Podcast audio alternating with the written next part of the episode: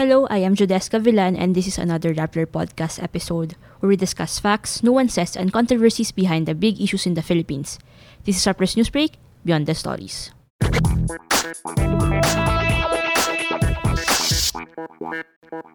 So for this episode, pag-uusapan natin ang isa na namang issue related to the 30th Southeast Asian Games that the Philippines is hosting. Ito ang controversy surrounding ng leadership ni House Speaker Alan Peter Cayetano sa SEA Games, particularly how the budget followed him around. Kasama ko ngayon na house reporter ng rapper na si Mara Cepeda, who released a story last week on the SEA Games budget and Cayetano, mm-hmm. among other uh, SEA Games related stories on Cayetano. Mm-hmm. So hi Mara, thank you for joining me today. Hello. So I'm very excited about our episode now kasi it's a combination of the interest of the public now, the budget, mm. Alan Peter Cayetano, and the SEA, SEA Games. Games yeah. So my first question, paano ba na-involve si uh, Speaker Alan Peter Cayetano sa pag-organize ng SEA Games. Saan siya nag, saan nagsimula to? Okay. So, I guess this all dates back to 2017. Mm-hmm. Initially kasi 'di ba, we really wanted to host uh, the Southeast yes. Asian Games. We took it we took the responsibility from Brunei, right, yeah. who had to back out kasi Brunei says we didn't have enough we don't have enough time to host the SEA Games with only four years mm-hmm. to go. So in 2017, we decided to withdraw also from from hosting the 2019 SEA Games dapat kasi uh, nag-spark yung war sa Marawi mm, and yes. the government initially wanted to focus, you know, the efforts and the money in mm-hmm. rehabilitating the city. But, so that was in July. Pero in August 2017, biglang nag-backtrack yung government natin, and they said they wanted to host it again. Mm. And what we understand, then DFA Secretary Alan Peter Cayetano was among the people who wanted. really convinced okay. um, the president na, you know what, kaya natin to Mm-mm. gawin. And Duterte was only convinced to push through with the hosting if magkakaroon ng body Mm-mm. that is equally represented by uh, the POC, the Philippine Olympic Committee, which has really the franchise yes, of the hosting uh-oh. of the SEA Games, meaning sila yung may connection sa, sila yung, kumaga, yung connection natin sa Olympic, to the Olympics, yes. diba? Uh-huh. and it, this is really a private organization then. And the Philippine Sports Commission, which is a government agency really tasked to develop sports in the country. Mm-mm. So, kaya nabuhay yung Philippine SEA Games uh, Organizing Committee or FISGOC, which is a private entity chaired by then DFA Secretary Alan Peter Cayetano. So, doon yun nagsimula in 2017. Parang, siguro when I, actually, medyo mistake ko kasi, I only realized na he's heading the mm. organizing. I think in the past month, past, past years lang. Kasi di ba nagka-issue with the PS, with the POC with, uh, in May or June na nag-lead to the resignation or mm. of some president nila, di ba? Mm-mm. Kaya ako nalaman na it's Alan Peter Cayetano pala. Mm-mm. Parang what is with Alan Peter Cayetano? Kaya siya yung naging lead nito and bakit and is he trust that much by the president? I think Vicky really it really boils down to him being trusted by the president. Mm, okay. Um, Alan Peter Cayetano was the running mate of President Duterte mm-hmm. and we understand na ang pangulo tumatanaw siya ng utang na loob, mm, 'di ba? Oh, yes. And I guess hosting the SEA Games and hosting it very well Mm-mm. would add to a political the political capital of yes. a politician. Uh-huh. We, the speaker, Speaker Alan Peter Cayetano, already said he's not running for 2022, but Mm-mm. we never really believe politicians when they yes. say that. I mean, a lot of factors can influence their decision, diba? We saw it a lot with President Duterte, oh, At actually. the last minute. Oh. So I think it's very important. If you're the president, I think it's really important that you will appoint someone that you trust. Mm-mm. Diba? May direct line sa president to do these things. And I guess dahil siya ang foreign affairs secretary, they siguro found a way na okay since you deal with deal with diplomacy and other countries that uh, will be competing naman in the Southeast Asian Games maybe we can make you the the head of FISCO. Mm, okay.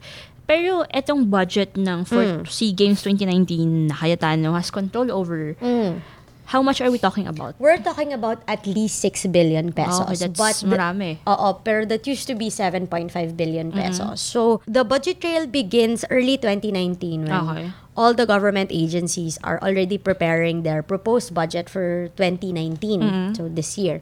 So, at that time, the speaker, well, then DFA Secretary uh, Cayetano, placed among the allocations under the DFA ang 7.5 billion pesos for the hosting of the SEA Games. This is excluding infrastructure. So, Okay. this involves marketing, this involves merchandise, training, budget for training of the athletes. So, everything that you need except for the infrastructure, which is, you know, lodged under other agencies like the BCDA. Okay.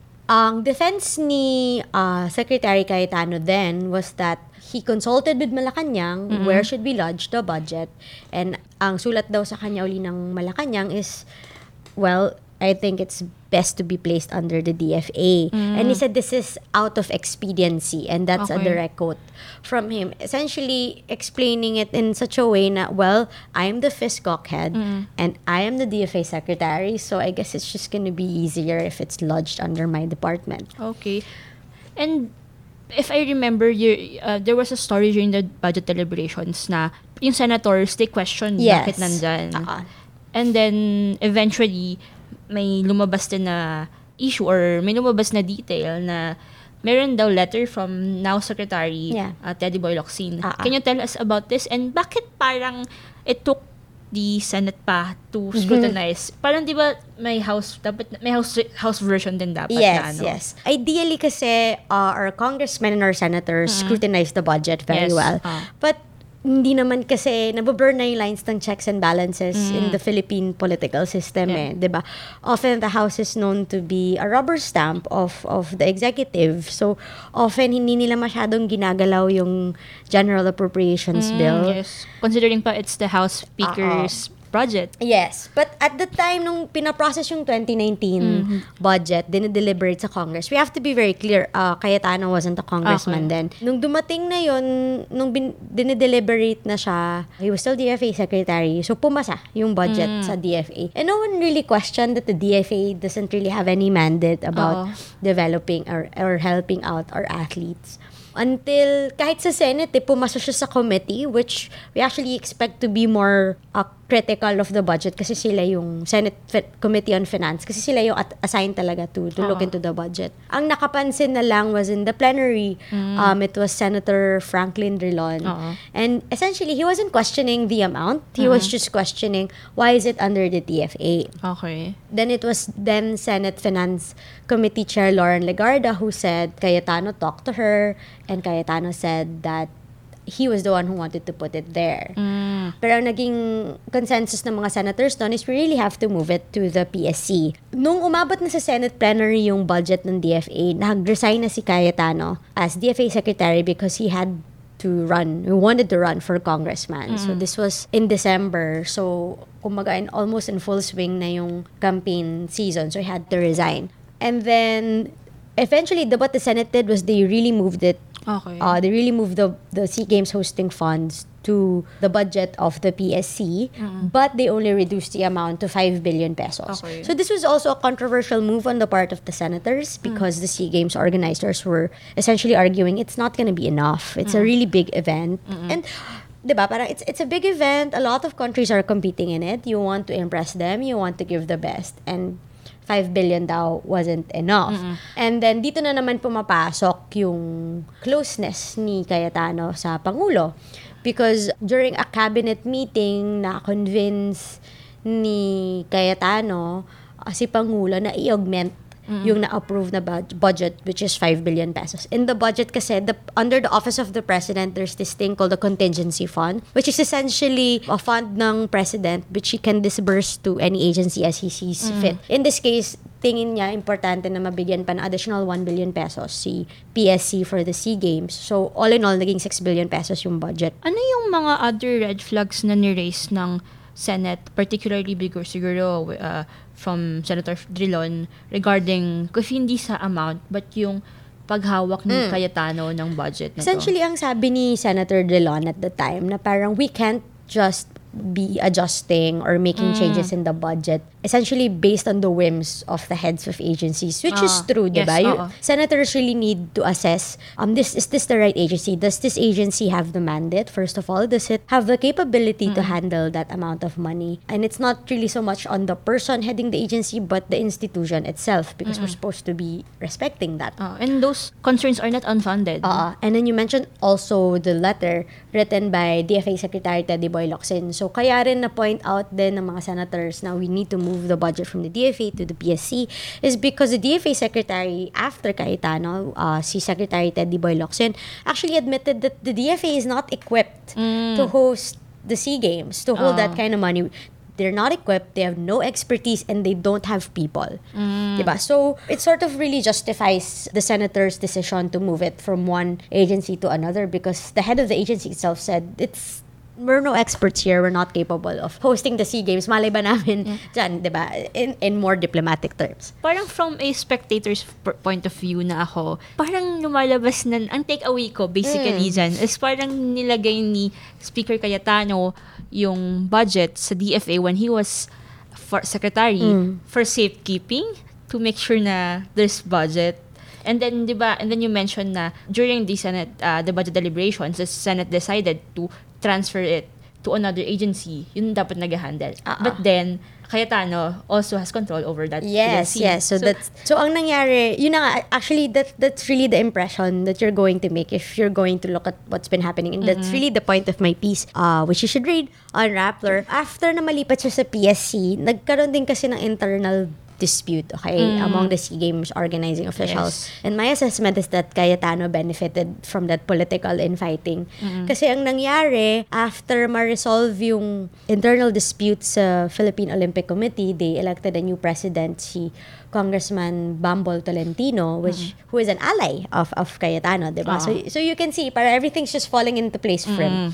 They signed a tripartite agreement, POC, PSC, Philippine Olympic Committee, the Philippine Sports Commission, and FISCOC, essentially defining their roles in the hosting of the SEA Games. This was in August. The SEA Games was in November. November. So, you know, alam mo talaga naghahabol at naghahapit tayo. Essentially, under that agreement, P- one of PSC's role is kahit nasa kanya yung budget, ibibigay niya yung pera sa FISCOC. And it's, ultimately, it's FISCOC, it's the Cayetano-led FISCOC's call kung saan gagamitin yung pera, kanino ibibigay yung pera, at paano yun i-distribute among the different sports. So, in the end, Cayetano still had control over the money. I mean, we're not saying that he overpriced Yeah. things. Not yet, anyway. Yes. But we're just saying that the money followed him, that much money. And it just makes you curious, diba? It's very, parang why? Why is that amount of money following you around? And if you look at the, we did a story, parang uh, fact sheet on Mm. Yes, the FISGOC. yes. Gawa ni Judes Basically. FISGOC is, ito yung, the main team behind the 30th uh, SEA Games. And if I, what I did is I look at the background of each of the members of the organizing committee Mm. and I saw na parang, okay, meron may mga f- sports official, but meron din na mga key figures na allied with Cayetano, aside from Congressman Tolentino, nandun ang mga political consultants or political operators, communications spe- specialists na we know na work with Cayetano before, na Sino- publicly. So parang isa ay, hindi ko man names names, pero uh, read the story, nandun lahat sila. And also, one of the incorporated, kasi di ba we know na uh, the FISGOC was incorporated. yes, yes. Ito yung parang one of the reasons na ba't nagkagulo sa POC nung May and June eh. And makikita mo yung one of the incorporators ay isang staff ni Cayetano. Mm. So parang, anong nangyayari? Bakit parang it's Cayetano people in the FISCO? Which, uh, in fact, we have sources saying na dapat hindi ganon. Ah, ah. Dapat may mga interagency, dapat may member ng POC and PSC. But so happens na yung mga tao daw na nasa PSC na nasa FISCO ay allies with, ally din ni uh, House Speaker Cayetano. Mm-mm.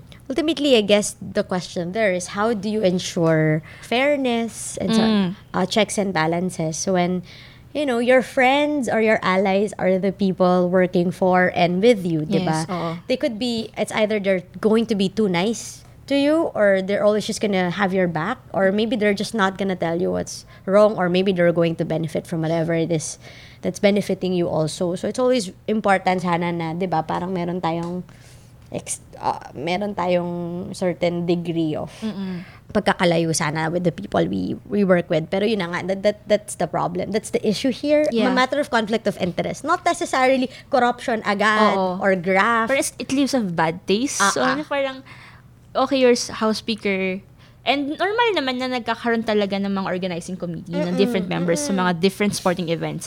Pero yung titingnan mo yung structure and who's leading, medyo parang mapapaisip ka eh, na bakit ganyan?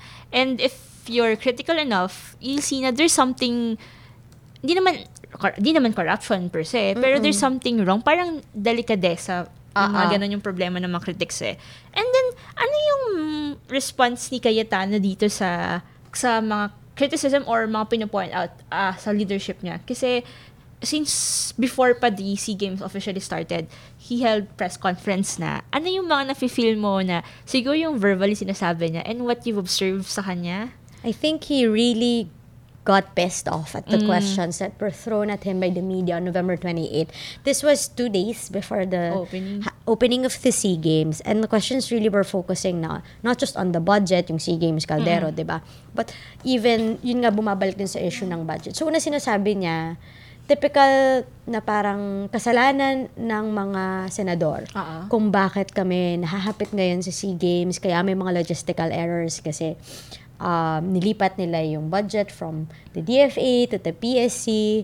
And then he also slammed Senator Drilon you know, you didn't say anything when the DFA budget was scrutinized at the committee level, which is a fair point. Oo. He only pointed it out at the plenary.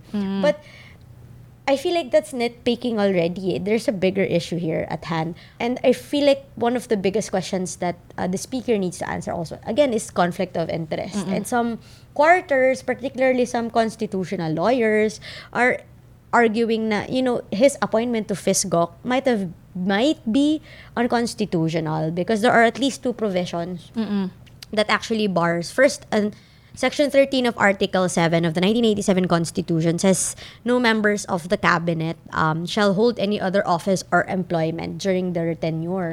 So, even if FISGOC is a private entity, pwede mo kasing i-interpret tong provision na to na it's another office or another form of employment that he heads FISGOC. So, the appointment itself was questionable in the beginning. And then, nung niretain niya yung position niya after niyang manalo, not just as congressman, but as Speaker of the House, there's another article, there's uh, Article 6 naman, particularly Section 13 of the Constitution, that says no lawmaker, a House member, or a senator will be allowed to hold, to be part of any subdivision, agency, or instrumentality, including any government-owned or controlled corporations during his ter- term without forfeiting his seat. So, pwede kasi, ang leeway kasi, uh, ang way out ni Cayetano is Oo. that it's a private entity. it's Mm, not a yeah. government Oo. office. Okay.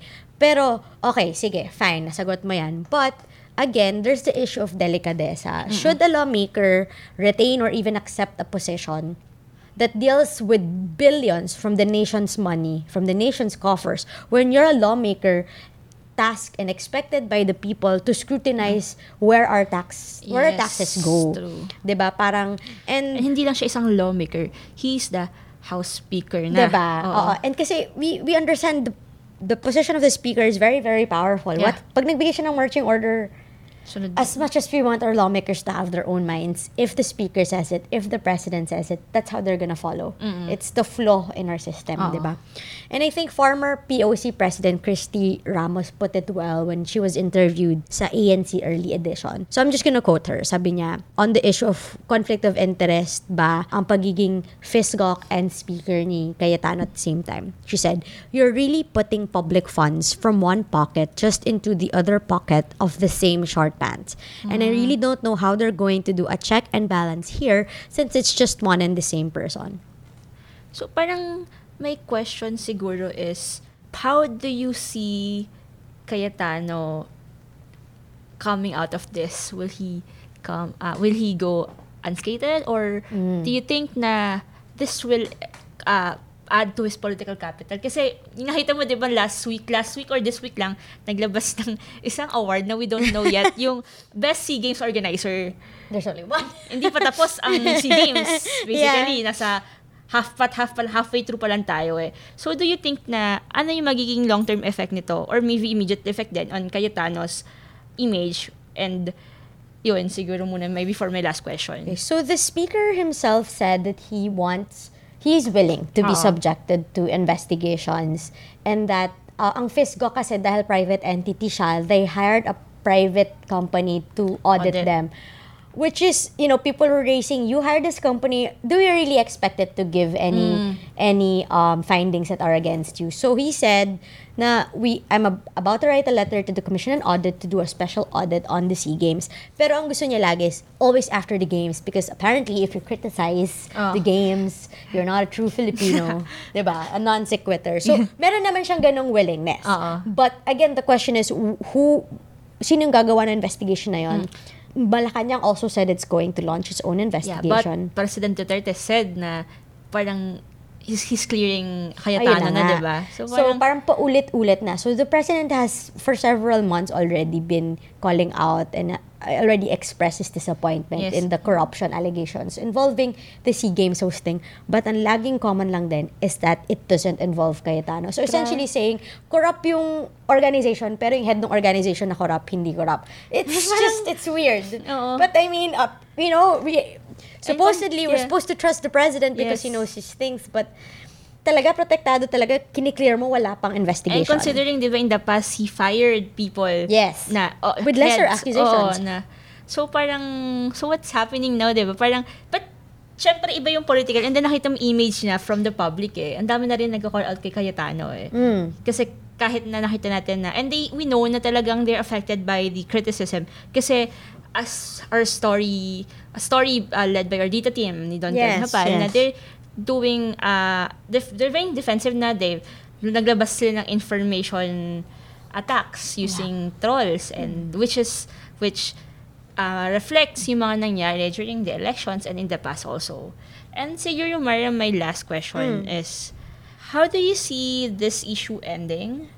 And do you feel in yourself, no, and you know, you know Alan Peter Cayetano well, you've covered him mm. for months na, do you are you confident that he will be he will really be open to more scrutiny in the aftermath of the games? As he said na dapat after na?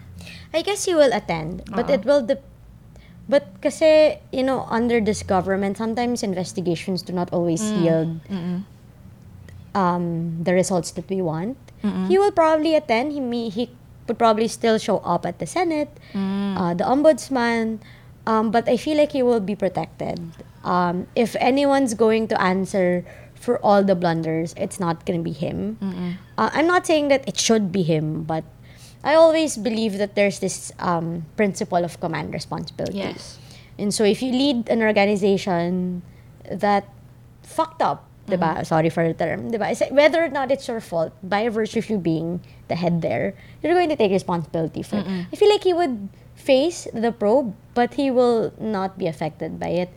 Um, and we understand that, you know, the government has thrown this PR offensive. So they'll be able to control the conversation Yeah. online. So the challenge will be on the investigators, whether they are lawmakers or galing sila sa ombudsman, to really do their job well and to really not let any of these personalities affect them. But again, if the president says something, he usually gets it eh, which is very sad. And we, parang feel ko this is going to test kung gaano ka-strong yung bond between Cayetano and the president. Yes. So, will he be will he be protected or will he be sacrificed to also protect the image of the president? Ah. So, we'll see siguro kung anong mangyayari and I'm very excited. Lalo na sa Commission on Audit report kung magkakaroon nun. If anything, siguro yung COA yung pinaka Yes. magiging objective. That- Yes. I mean, diba? I mean, We their, uh, their reputation precedes them naman and their work.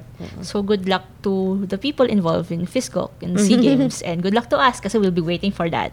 So thank you Mara for joining me Thank today. you. On that note, we'll see how other government officials or even the COA nga sabi mo will take up the challenge of Cayetano and answer to the to their public mandate to scrutinize.